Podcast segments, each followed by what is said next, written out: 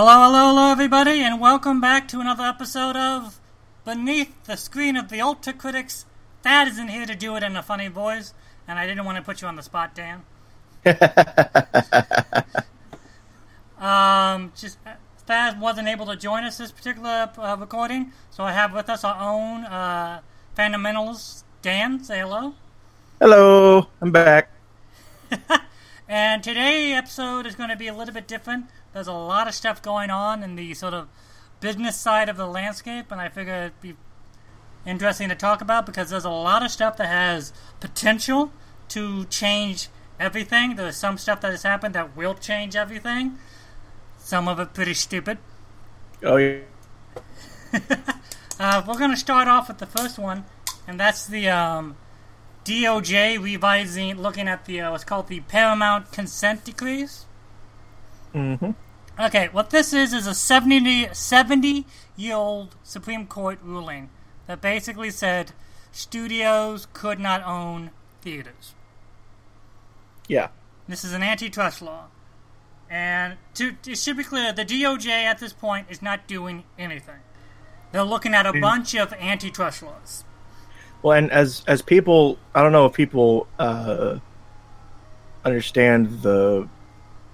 Uh, I don't know how much people who listen might have looked at the way movie studios used to run things back in the golden age when they did own theater chains.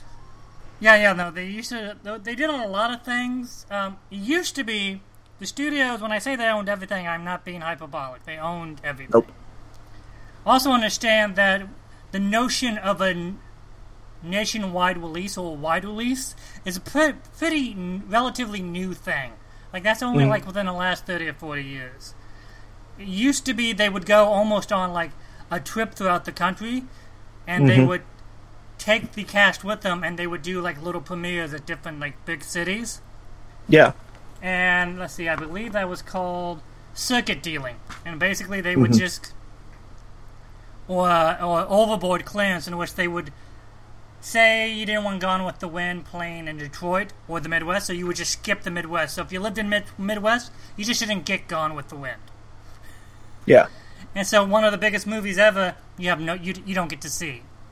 hmm Uh, But, but the most controversial Which is still kind of true for some art videos, but that's a art movies. That's a whole different problem. That's a whole different problem, and that's also we'll get to that too because the way movies are handled now is also idiotic. Yeah. Um, the most controversial thing they did was something called block booking, and what studios used to do is say they had a Gone with the Wind, they would go to the theater and said, since we own you, but we don't. They owned. It's sort of like a franchise to some degree. Like Mhm. the, the theater manager could decide what he wanted to do with the lobby, but the theater, but the studio decided what movie they played. hmm So the theater manager really had no say in the matter. They would come to him and say, "You want Gone with the Wind? Oh God, yes, sweet. You're going to play forty of these crappy movies too." Yeah. And to some degree, that still goes on. Um, Yeah. Most theaters do not choose your local theater even do not choose what movies they play. That is decided by someone else higher up in the corporate chains. They don't decide what they play. They don't decide when to get rid of it. there is oftentimes uh, deals they have to make. When Last Jedi came out, I remember Disney said you had to play this movie only in your biggest theaters Yeah. the whole day. So they had a, Yeah. they did block booking essentially, but since it wasn't a like we'll play this movie, it was legal. Yeah, and And- Disney is Disney is really the one pushing the the kind of return to the golden age style of film control with the way they mandate the Star Wars movies and the way they mandate the um, Marvel. uh, the the mar and not just the size of the theaters, but the the way they're supposed to be projected. You know, the what previews like it's they they have a. I mean, a lot of artsy directors have rules they want you to follow for their projection.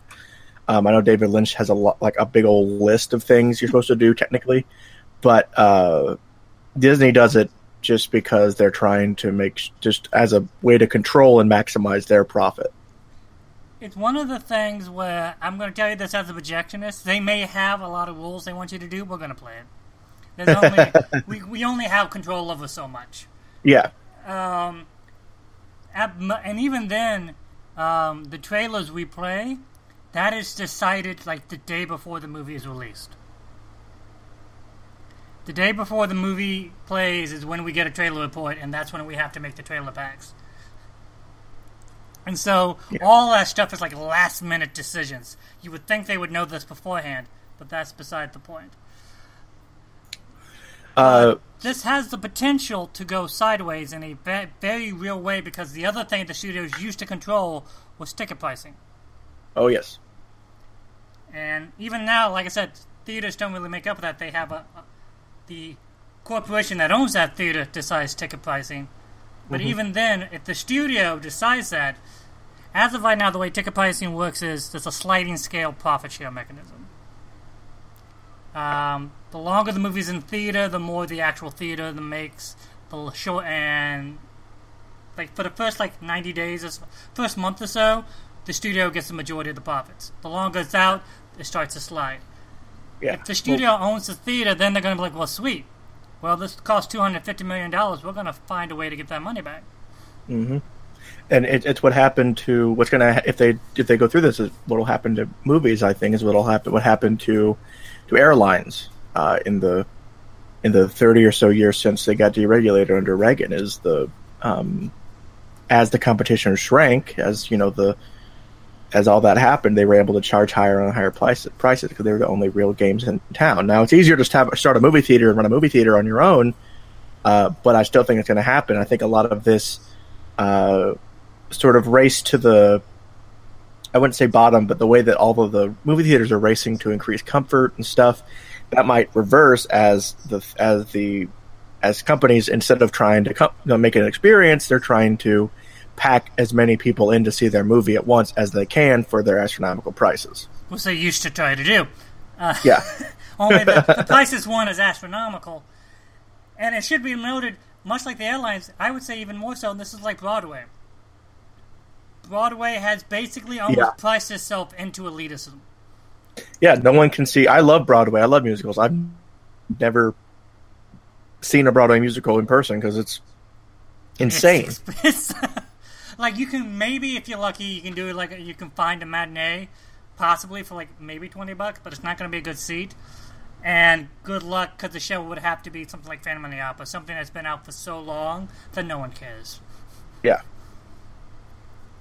But yeah. I think yeah. And that I think is what I think, as I see right now, that is I see the real danger. Because more and more I have people tell me, tell my manager they should lower the prices. I'm like, they have no control over that. Thank you, though. But like whenever we have like our little meetings, I'll be okay for this movie's coming out at the holidays. We're going to bump up the prices an extra fifty cents, and then sure enough, they almost never go back down. Mm-hmm.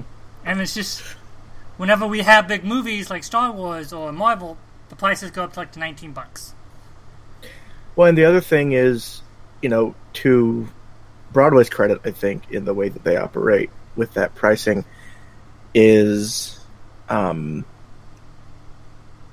there's still a degree of variety in artistic uh, expression and size of musicals and what they're doing. Um, while in movies, it's clear that the studios that would be taking over is they really would lose a lot of incentive to put out uh, small artistic movies. Um, this would probably do a lot of damage to uh, art cinema, art theaters as a as a concept. But you know why, you know why try to fill your why try to half fill your your theaters with uh, people for some artsy movie when you could with some popcorn thing. Well, I would argue the arts of movie, as as we're talking about it, like we think of '90s indie cinema, that's been dead for quite some time. Well, okay, that's fair.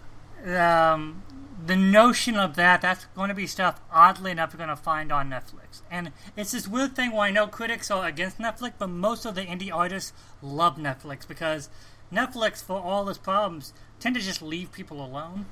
Yeah. But Netflix, but Netflix is is running into the a similar tech bubble with with throwing money at things that like a lot of tech things are running into right now, like like MoviePass. Well, here's the thing. You know where Netflix makes mo- all this profit from? Physical copy I do not. DVDs. Oh, re- oh, really? Yeah. Like they kind of lose money on the streaming, but the physical thing that still sells. Well, and and you know, I think, and really, they follow the. There's a lot of incentive, I think, in people buying. There's a lot of theory that people buy these subscriptions, like Netflix, and then just don't use them enough to justify the cost, like a gym membership. right. Well, I think that was what MoviePass was counting on. Yeah. Sorry, I'm getting ahead of ourselves. Uh, Yes, fine. But this leads into something else I wanted to talk about, which is the $71.6 billion acquisition of Disney buying 20th Century Fox. really, One of the oldest and largest film archives in existence. It is. It makes Disney. I now think, if I remember correctly, a forty percent. They own forty percent of the landscape, hmm and understand that 20th Century Fox, like I said, it's one of the original. It used to be Fox Movietone. See, it's one of the original stu- big three. yeah, And it's one of the things where people are talking about, well, now the Marvel Universe can be expanded. And I'm like, yes, but it's not going to have any real. We think they have problem taking chances now. Yeah. Understand the only reason they're making Black Panther 2 is because it made $700 million. Yeah. no, you're you're gonna get safe, expensive movies, and and it's not even to say that you're gonna get movies that are big and expensive, and and and interesting. Like, uh, Guardians of the Galaxy is not necessarily what a film snob would say is a da- a daring movie, um, or a a really uh, big experiment. But Right. compared to what the other Marvel movies are, uh, which are a lot more plastic wrapped and a lot more, uh, you know, made for easy consumption. You know, films like Guardians of the Galaxy or even films like the Thor movies are a little bit out of their mainstream, and they Well- do that as a way to uh, make their add variety to their slate. A film snob would say that. A film snob would be wrong. Because honestly, when, when you look at a movie, you really just have to look at what is it trying to do. Yeah. And so, like, Black Panther is the best comic book movie that Marvel's ever made because, yes, it does have, hit all the normal Marvel beats, but it does it better. And within those Mm-hmm. beats, it finds other grace notes that the other movies have never even thought of doing. And Yeah. it does things within a frame, telling a, a color story and everything that is just leaps beyond anything. With Guardians, too, you have a rich sort of emotional complexity that other Marvel movies don't do. Mhm. And honestly, I know everyone, this is huge controversy. We're not going to get too much into it because that's a different episode entirely. With rehiring James Gunn. Oh, was that confirmed? I heard rumors. No, no, no, no. They're not actually going to do that. Oh, okay. Thank God. I don't believe for a second they're going to do that. No. Because they just bought 40% of the landscape. because they don't need to. Like, you, like, Yeah. you, you know, the, you can call for a Disney boycott or a Marvel boycott, yet you're still going to have to see one of their movies. They're going to own a streaming service that has 80% of your movie. You can't boycott them if they own everything. They, There's less reason for them to answer to you. Well, it's just, and it's it's the way things are nowadays. It's not. You can't get away from, from well, especially Disney. I mean, uh, now that they've done this merger, I mean, they own like forty, like thirty or forty percent of Hulu, and you know everything ABC. I mean, everything ABC has its fingers in. Like the the amount of stuff that Disney benefits from is insane. Well, and this is important. To And now with Fox, it's even worse. Right. it doesn't get better with this. And the notion of we're going to get. I don't think we're going to be getting more comic book movies. I think we'll be getting less if that makes any sense. Because That they're not be going to want to compete with themselves. They're not wanna, going to want to dilute the market. They've already decided we don't need to go to Comic Con anymore. Yeah. We can just have our own. And to some degree, the independence is good, but to also some degree, like I said, that you're not going to be able to really force them to do anything. You want more representation, that's great, but yeah, if a movie bombs, that's fine. They still have $200 trillion over here. And wh- what what they'll do is they'll probably switch to a rotation model where they'll have each phase will have certain new characters that will appear in that phase only, and then Well, Kevin move- Feige then you then you won't see them again for a few more phases. Kevin Feige has already said the the next Avenger movies will not be the end of a phase. It will be the end. Of, it will be an end of a period. Mm-hmm. And that's already, I think, changing what they originally said they were going to do. I don't think uh, Infinity War is something they've had planned out for 18 years. I think they figured it out probably like a year or two ago, and that's when they did it.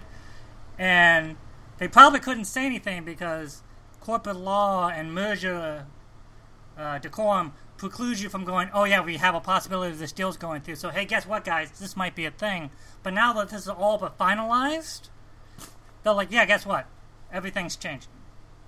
Well, plus the whole reason why the, the only reason people are uh, want uh, the only stupid reason people want this merge their action figures to play together. They want their X Men with their Fantastic Four with their Avengers. But the whole reason why we don't already have that is because Disney so many years lobbying for copyright law to be draconian and you know like infinite and um you know the the contracts that Marvel signed with with all the companies back in the day are still holding up because of Disney.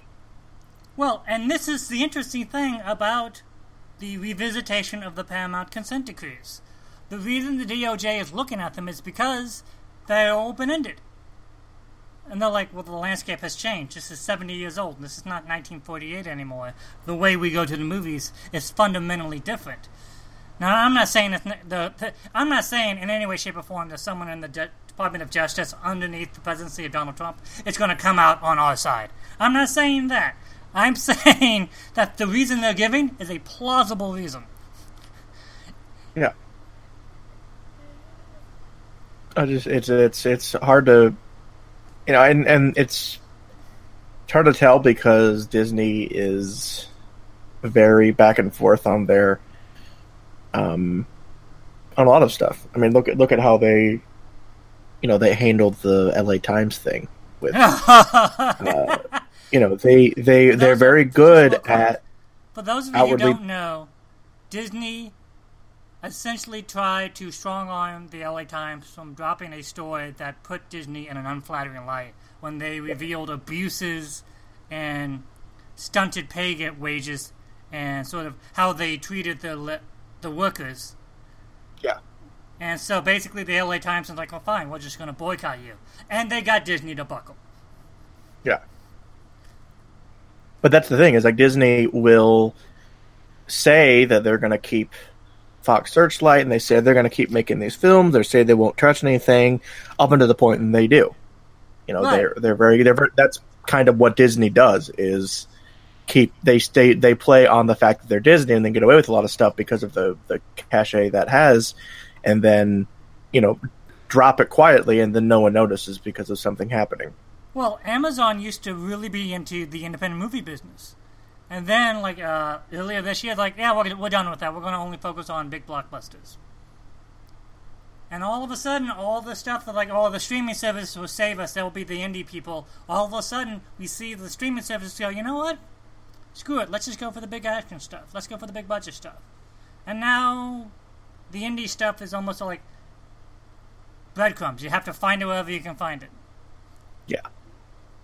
A24 does a pretty good job, but even then, like they have uh, they have to do a really good marketing push in order for you to find it. Yeah.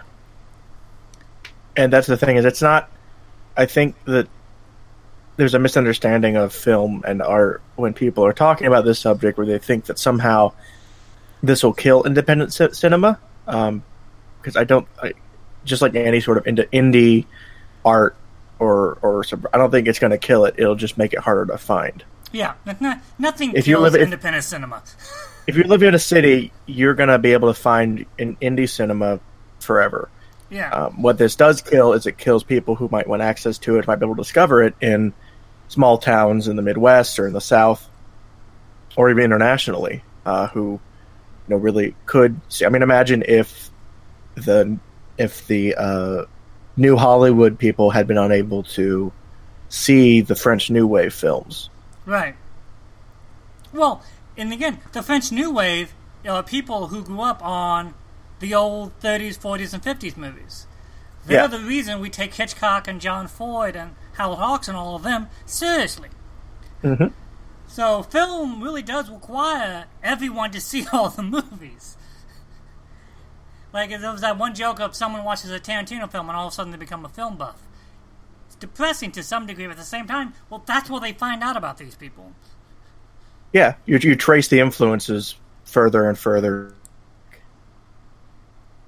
Exactly. when I wonder, I wonder, when I wonder if, you know, for all of, I, and again, it's, it's, I, I don't, I love, I like a lot of things, but, you know, you think about what, and even the new, even if you look at the new Marvel movies in comparison to the, uh, the original trilogy and the, seeing, you know, lineage back through those movies, is I think you see that less in these more modern blockbusters than you Oh, do yeah. in independent cinema or in, in older blockbusters.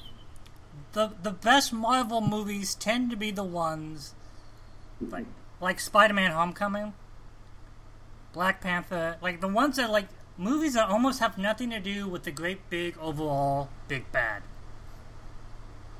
Like ones that Yeah. are just interested in telling these little weird stories. And I, it's really odd that like that's Disney's version of independent cinema. Yeah, and and and they don't and that's the thing is they don't really have.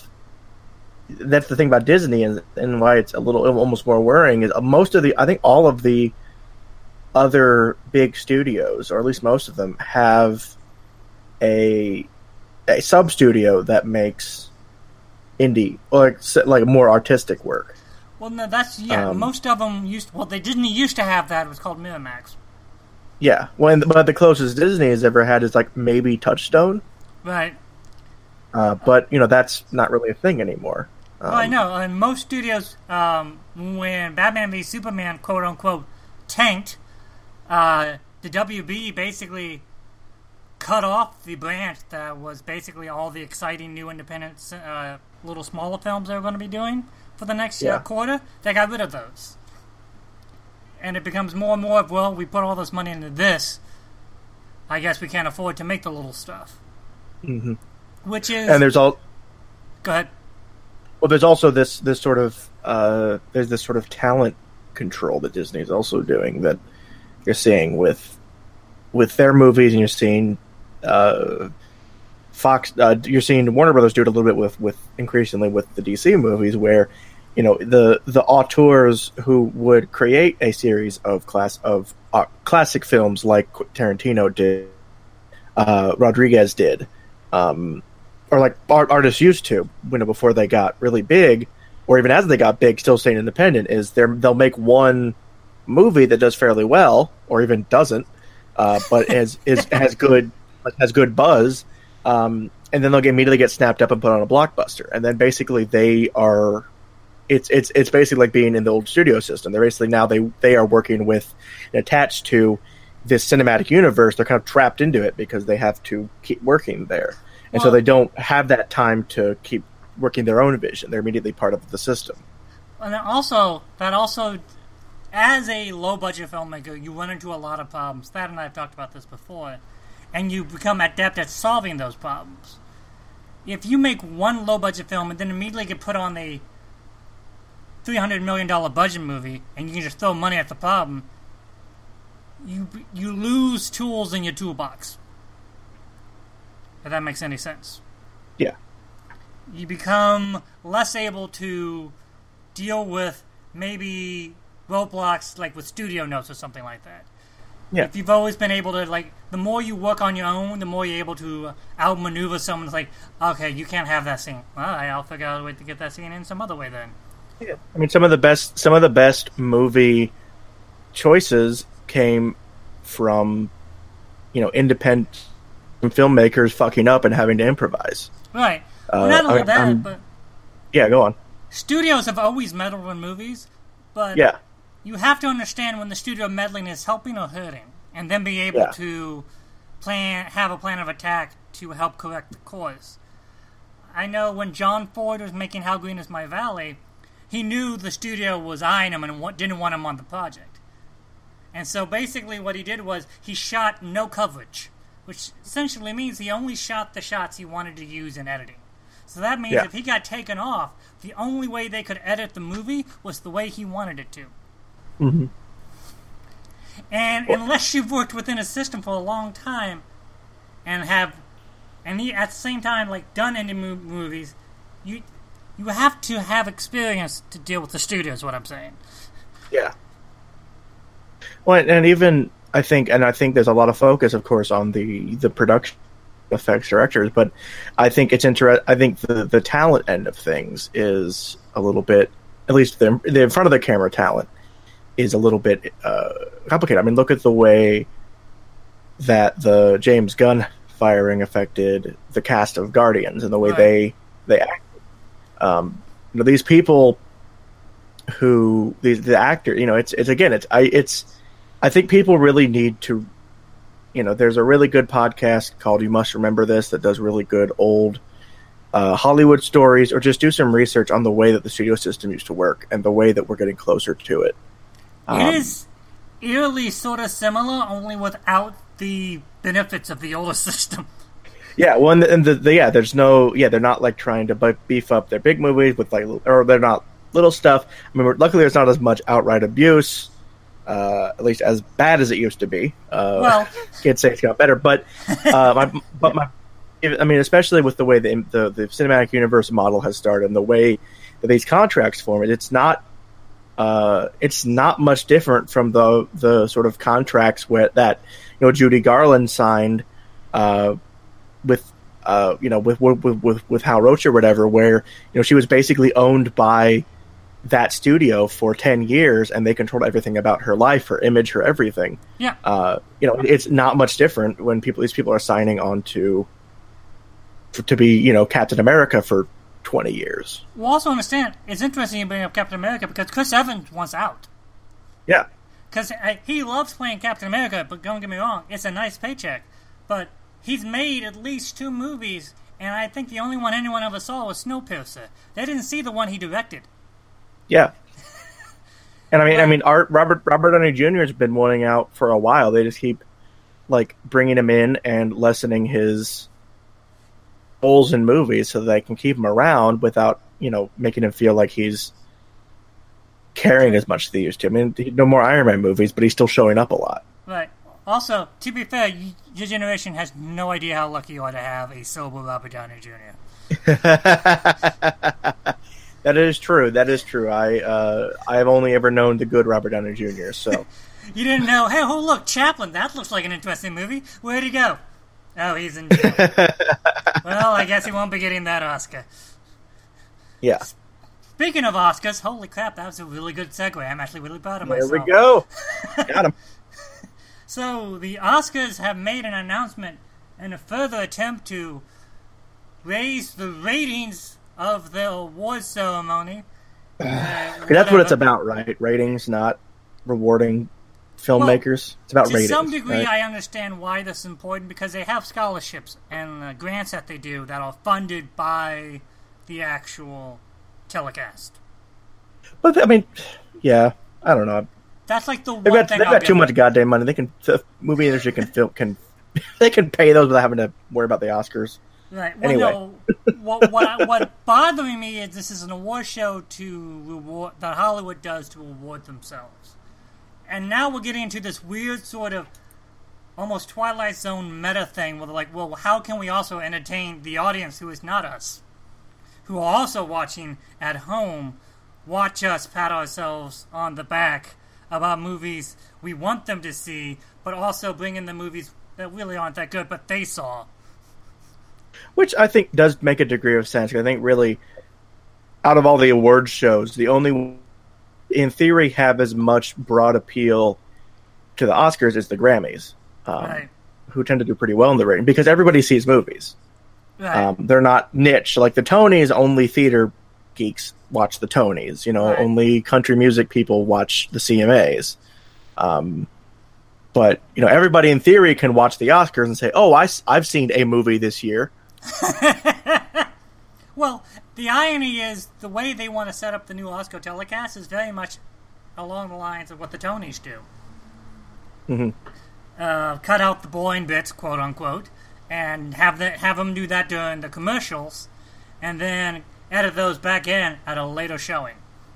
Which, to an extent, is kind of fair because I think the people who I mean, like I, I like the technical stuff, but I am much more aware of the goings on of the movie business than the, like than say my mom is, who would much rather just watch the interesting parts. Right. Well, one of the things they're doing is adding a new category. Yeah, this Most one, this is the I- this is the part that I'm kind of iffy on. The shortening, I I understand. Uh, the, the this new bit is mm, go on. So the category is most popular film. Which you would think that's what the best picture would be, but that's beside the point. The thing that makes no sense is you, you are eligible to be nominated for best picture and most popular film, or overall most popular film, or whatever the hell the name of the category is. Mhm. Now, what I don't understand is there have been people like myself demanding that they would that the Academy broaden the horizons by adding such categories as best stunt performance or best Oh, God, yes. work, or best um, whatever Andy Serkis does. I forget what that's called. Motion Um, capture. Motion capture The, performance. the, the they've Globes said, do no, that. No, no, no, really cool. we, no, no, no, we can't do that. We, we don't have the time, or we can't create more categories. And then they do this, and I'm like, and you, of all the things you could have added, you add essentially the Teen Choice Awards version.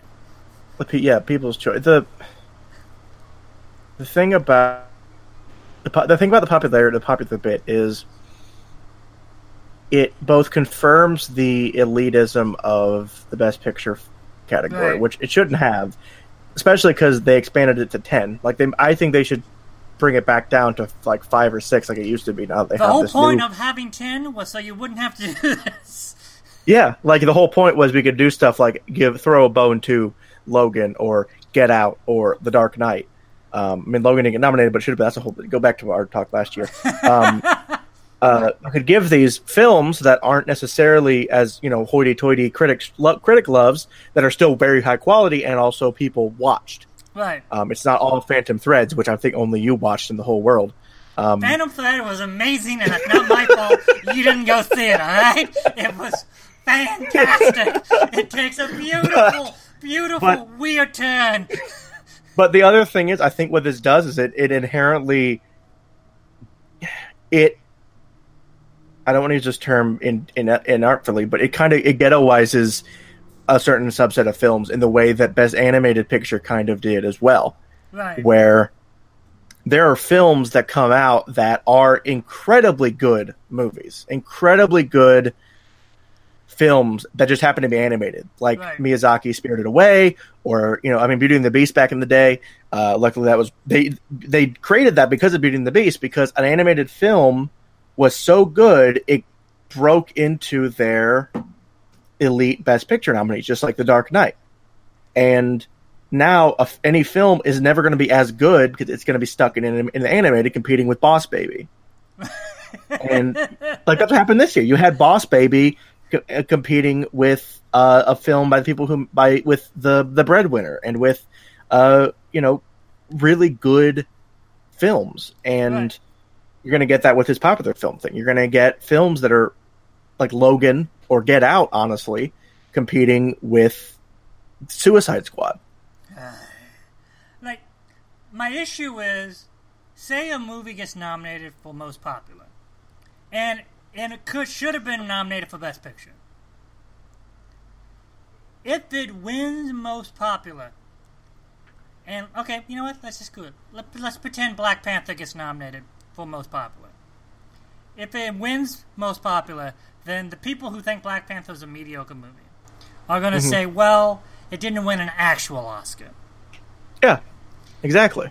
Now, if it had won Best Picture and say Infinity War got nominated ugh, for most popular, the argument would be, eh, it won an Oscar, but Infinity War won most popular, so that's what mattered. It creates an idiotic schism.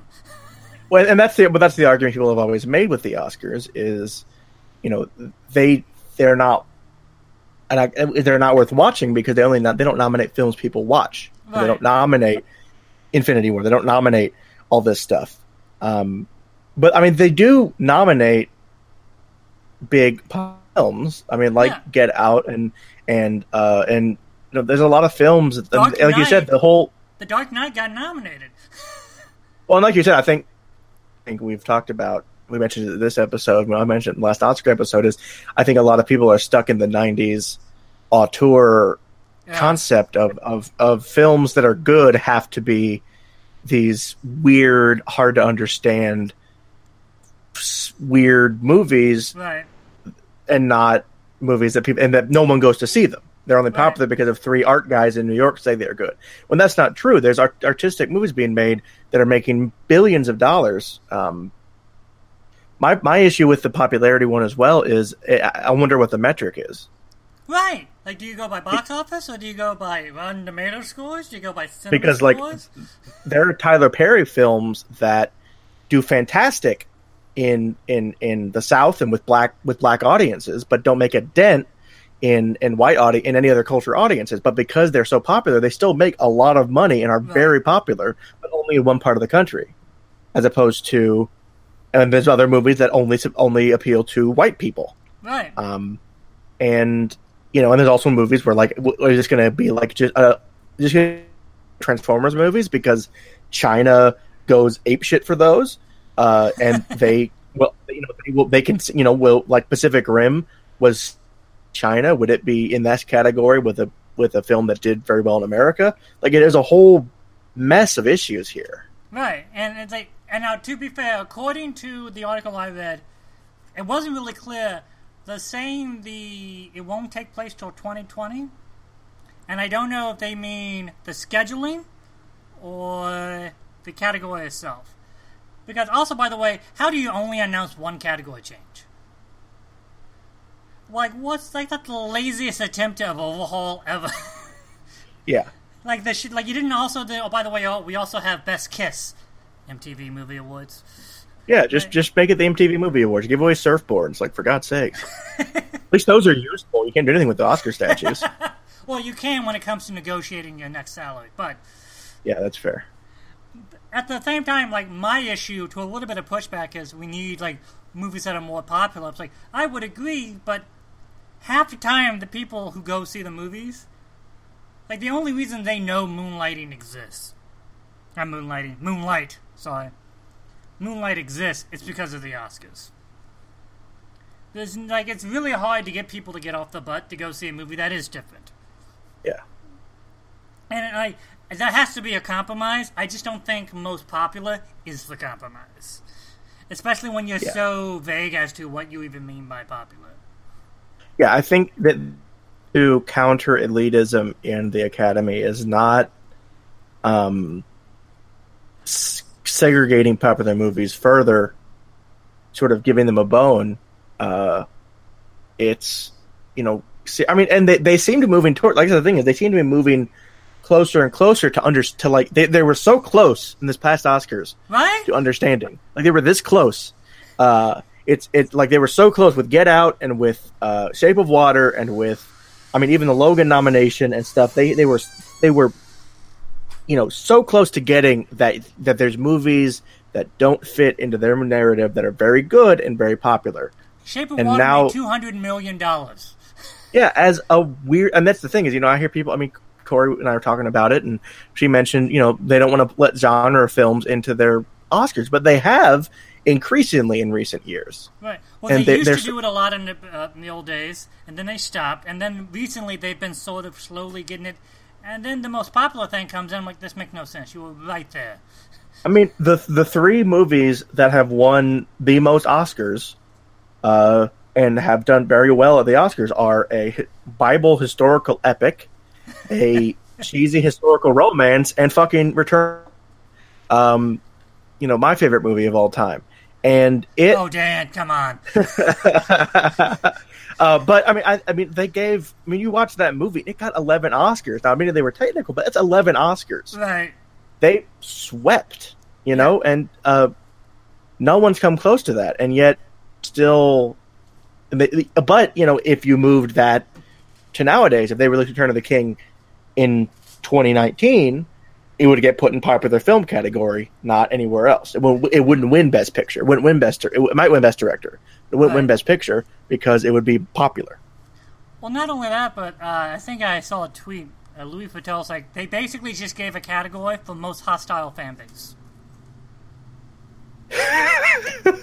So it's gonna be all DC movies then, Right, right? it's going to be DC, Star Wars, and like this, like this increasingly gives them like more of a reason to vent. Yeah, And like this is like this is so like short sighted. I was like, I want to be like in favor of this because I understand what they're trying to do, but this is like the most blunderous way to have done so. Oh, hello. Sorry. Okay, sorry. One of us dropped out. Sorry. We'll figure who that out. We'll figure that out later on. As of right now, Okay. it's like it feels like this is like the most like the clumsiest and artful way to have done this was this. It feels like the worst yearbook at- attempt to find best so and so in the at the end of a yearbook ever. yeah. When to be fair, put it- clumsy, clumsy, and inartful is kind of the Academy's like motto. So Well, considering they were never meant to be taken this seriously to begin with. The other thing Yeah. they're changing is when they're airing the Oscars, which I'm actually okay with. Mhm. Because it disrupts the idea that all the awards shows are building up to an awards show. Yeah, which is good, um, especially for me as someone who covers the award show season. um, what I think I think it's interesting is the the the Oscars are kind of backtracking because I really saw this year. I think the Golden Globes have gotten a lot of attention because they've both made really good choices in their nominations and in their the way they handle their broadcast. Uh, you know, diversity of subject matter, but you know, as, as the Oscar, and so the Oscars are trying to compete with that and trying to compete with.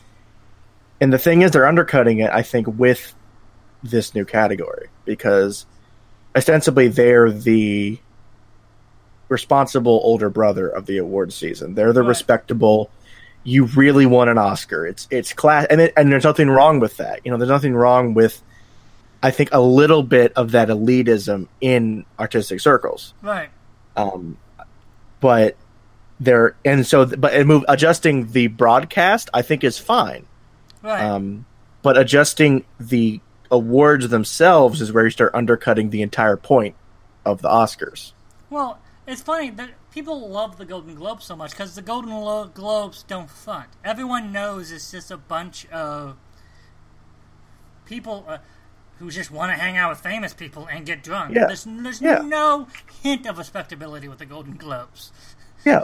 Right. I mean, but but but the award itself. I mean, despite jokes in Futurama about it being the Emmy of movie awards, um, it's still voted on by you know global international film journalists. Like it's still an award that has yes merit. no. Most But, of I mean, it's- people who it's- make up the Golden Globe, the Hollywood Foreign Press, it's sort of a Yeah. nebulous thing. Where like they may call themselves global film journalists. They wrote one article that year. I mean, I, I think I think they should. I think uh, Corey and the editors should move the fundamentals to like like Canada, so that we can get we can become gold, so we can become Golden Globe uh, foreign press voters. Um, It is such a the Golden Globes are such a bizarre thing. like if you were to tell me that a secret cabal of just desperately people who graduated high school and desperately want to be considered popular would start up a journalistic circle, a circle jerk almost, and just Yeah. invite famous people and what can I have to do to nominate you? We have all But- the best alcohol over here. I would call the- you insane. Actually, I would call you the Golden Globes. yeah, but we also, but the thing is that they understand the balance between films. You know, they have stunt categories, and they have uh, categories for musicals and for comedies. Right. Uh, it, it's not all. It's not as stratified um, as as the Oscars, but they also don't feel like it's segregated. Like you don't feel like a comedy film is where it doesn't belong, but Right. also you don't feel like a best comedy is any worse than a best drama. Right, but then you do have things where they have The Martian and Best Comedy. Yeah, well, that's. I mean, yeah, that's that's a can of worms. Well, it's like I, okay, I don't. I don't think bad classification is going to go away in the Oscars or in any any film category in any film thing. I mean, the Grammys don't know, still don't know what new artist means. Yeah, no. this, when you're watching a war show, there's a little bit of like you just have to take the gravy with the biscuits sometimes. Just- yeah, yeah, um, it's, the Golden Globes also have the unique ability of like, you know what, we're gonna get a bunch of you here, we're gonna get you drunk, and we're gonna invite Ricky Gervais here to just say the meanest possible things about you. yeah. And I think there's a little bit almost sort of like, I don't know, sort of like, ah, well, at least they're gonna get the piss taken out of. Yeah, it's fun, and you know, it's it's it's. I mean, it's really what it's what Hollywood actually. It, the Golden Globes is what Hollywood actually is like, and the Oscars is what the Hollywood likes to pretend it is. Right. You know, Hollywood's mostly just a bunch of rich assholes do, drinking way too much and doing weird stuff in front of a camera. when they really, when but they pretend that they're a bunch of very artistic uh, and put together uh, people who are making these great works of culture, um, Right. which they're not necessarily.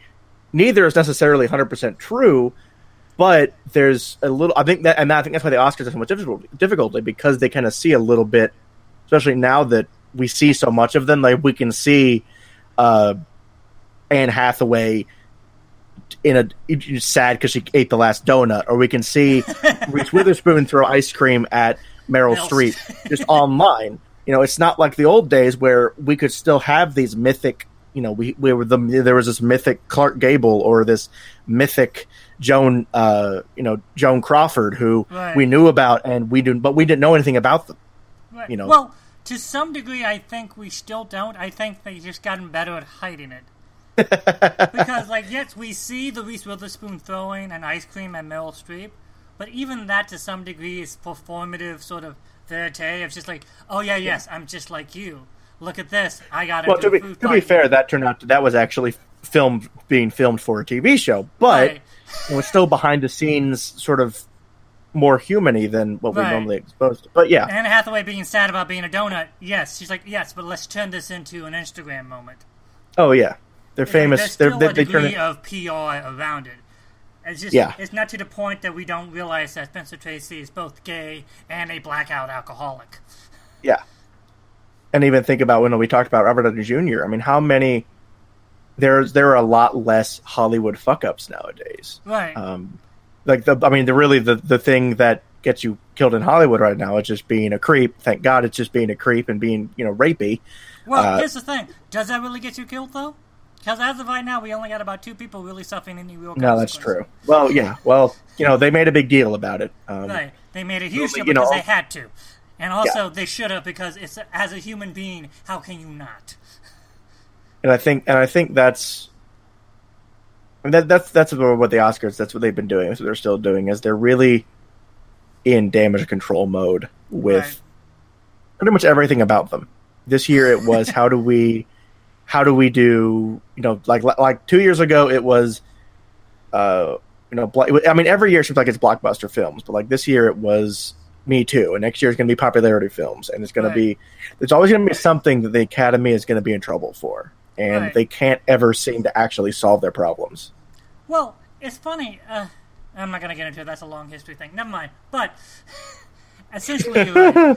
it's it's what it's what happens when you've been around for as long as the Academy has, and for as long as movies have.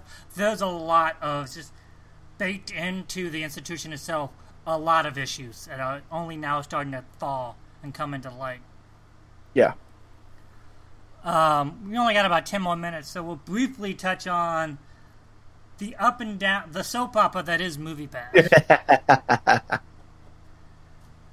MoviePass started out as a scam, but one of the best scams I've ever seen pulled. Yeah, no, I I love, I have the utmost respect for MoviePass as possibly one of the greatest anti-capitalist schemes in history. it started out. The, one of the CEOs was the early CEOs of Netflix, and it's weird that he jumped from Netflix to theaters because, as he said, Netflix doesn't want you to go to the movies, which is fine. And actually, Netflix almost doesn't even want to make movies anymore; they just want to do television. But MoviePass was designed to get you back into theaters, but in such a way they didn't really work with the theaters or the studios. They just mm-hmm. bought the tickets, sold them to you for like a fraction of the price, and then tried to blackmail the theaters and studios by going, "See, look at this. People will go to the theaters if you pay our price." Like it was this mm-hmm. really weird, backward attempt, and they were hoping that a that you would not use it. Yeah. Much like you said earlier, like your like a gym membership, you just if, they thought they had the gym model, but people hate going to the gym. People love going to the movies. Right, and they were also betting that yes, people on the on the coast would go, but people in the Midwest wouldn't. Shockers of shock, guess what? People like going to the movies no matter where you live. Yeah, well, I think there was also a banking. There was a bit of a banking on concessions being. MoviePass thought they would benefit from that, but I know that the making up in concessions was a big seller selling point for them. You know, whereas like if I'm not, and that, that's true. Spending ten bucks on my ticket, I'm more likely to buy a ten dollar packet of M and M's. You know. The problem was you couldn't schedule ahead with MoviePass. Yeah. You had to go to that theater on site, and as we learned, towards the end, it became a crapshoot whether or not they'd even take you. But it's one of the things where, like, if you're rushing, like, you don't want to stop at concessions. Yeah. Unless you go to a theater that has 20 minutes of trailers, which is most of them. That's another podcast altogether. Yeah. But it's only going to get better now that Disney owns 20th Century Fox. You'll get a lot more previews. But they got to, I mean, they got to do that thing that is basically just catnip for angel investors. They got were disrupt. They were disrupting right. the. Uh, they said we're going to disrupt the movie business, and half of the finance sector got a big old boner over it because that means money usually, right. and so they just dumped cash into MoviePass. They dumped cash and then eventually, well, I don't think MoviePass will last, although it's proven to be quite the cockroach and just refusing to die. Sinemia has popped up, AMC Plus or Stubs, A Plus, whatever it's called, has popped up. Like subscription services have started to take hold. The notion of MoviePass will live on. M- movie MoviePass is kind of, uh, they're in some ways the Netflix Uh, they're sort of a Netflix of their time, and unfortunately, not going to have the longevity of Netflix. In that they came out of nowhere with a new model that really challenged the way people took in something. Right. And really, I think honestly, MoviePass is the best we're going to get. It's going to be the best of all possible worlds for the subscription services because I think these Oscars were so discussed and so. I mean, the fact that there were memes about The Shape of Water and Ladybird. Like there were there were film there were memes about films that in every other year would not Happen be memes. memed about, right? Or not be just talked about. Like people I know who are not movie people were talking about these movies mostly because they could go see them with MoviePass. Right. Well, that's the thing. Like in New York, I know a lot of people like our house movies were reporting huge increases of attendance because now you could afford to go to more than just your local megaplex. Yeah and it's one of it's one of the things where MoviePass's biggest thing was a they were trying to run a scam and b refused to work with the studios or theaters and in the end sort of bit themselves bit off more than they could chew realizing that the whole selling point was don't worry no one will really buy this yeah I mean, and like, there's nothing kind of coming close to filling the void. And I think sometimes it's kind of comical to see what the uh, how stupid a lot of the new um, competitors coming out are. Um, MoviePass, even their new model, I think is still pretty good compared to their competitors. I mean, Cinemark's is like laugh laughably terrible because it's it's it's eight ninety nine and you get one ticket a month Right. with a discount on concessions, and then AMC's is you have to do three you have to you have to do sixty dollars for three months and you get three tickets a week. Right. Well, at the same time, unlike MoviePass, you get it from anything. Uh, Well, that- dropped a subscription to three ninety nine a month. Yeah, for one ticket. I mean, seven nine for two tickets a month. That's not bad. Yeah. Um, uh, especially if you. I mean, that's that's not a bad thing. Um, But you know, it, it So- is weird that even with this like fifty percent hike, MoviePass is still a great deal. yeah, well, and that's the thing is that they're doing. They're st- they still have their one pick ten dollars for one ticket a day. One ticket a day. I mean, that's thirty movies in a month. Yeah. for ten dollars. I mean that's and that's optim. That's if you were to maximize your thing. You couldn't. There's not enough movies for to do that. Uh, and it has and the MoviePass still has all the deals with all, most of the major theater chains. You can find. I mean, I can find. There's uh, there's MoviePass theaters in Wichita uh, that exist, and I was surprised at that because I didn't figure it would make it out there. Right. Um, but it did. Neither did they. Um, But yeah, no, like that's that just shows you like sort of the how out of control ticket pricing is when they can be like, yeah, no, fifteen bucks a month for uh, how many movies is it? How many movies a month? for which for which what MoviePass? Movie pass. Uh, you can pay seven ninety five for three a month. Okay, that's that's huge. Yeah, it's better than Sinemia, and Sinemia has a sign up fee. MoviePass does not. Right. It's like the only thing that I worry about is when MoviePass, if it ever dies, the other subscriptions will stop playing around and start hiking up the prices. But again, as we've discussed, they can still hike them up and they still be somewhat better off than just going to the movie and paying the almost twenty bucks sometimes it is to see Yeah, a movie. because with with almost any of these, if you go, if you can go twice, you've made your money back. If you have a, if you have a well, if you have a multiple ticket a month, if you have a two ticket a month from Sinemia, for instance, Right. if you go if you use those tickets, you've already you've already made your money back.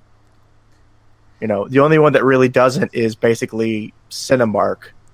Um, And Cinemark isn't really like I don't know how big Cinemark is in terms of like how many theaters they have in the nation. Well, they're also they're just kind of, uh, from my experience, they're kind of they're a lot more like low, like they're not quite as nice they as the other theaters, you know. Which if I'm going to be paying for a subscription, I'll be paying to sit in, you know, the AMC nice like re- recliners and and with all that stuff. Um, Well, which is funny because part of the thing is I, I remember people going, well, you know, at least when, if the studios get uh, control of the theaters back, they'll make them into big palaces. I'm like, besides what they already are? Yeah, well, and that's I mean, that, there's a there's a movie theater in Wichita that is famous uh, because it is still uh, white gloved ushers and gold fixtures. It's very much a like a classic movie theater, And I think I know which one you're talking about. I forget his name, but yeah, because the I'm Warren, yeah, there's a there's a, there's a few Warren theaters, but that that's one of them, and it's uh, uh, it's a really cool thing, and but and I think that's what people think that they're going to turn them into, but um.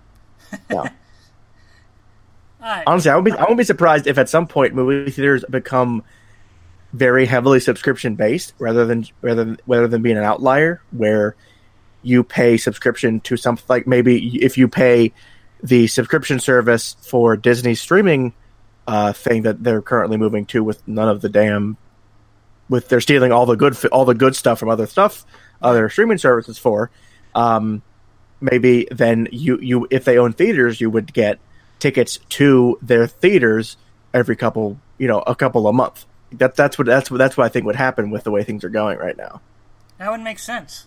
So it probably means it won't happen.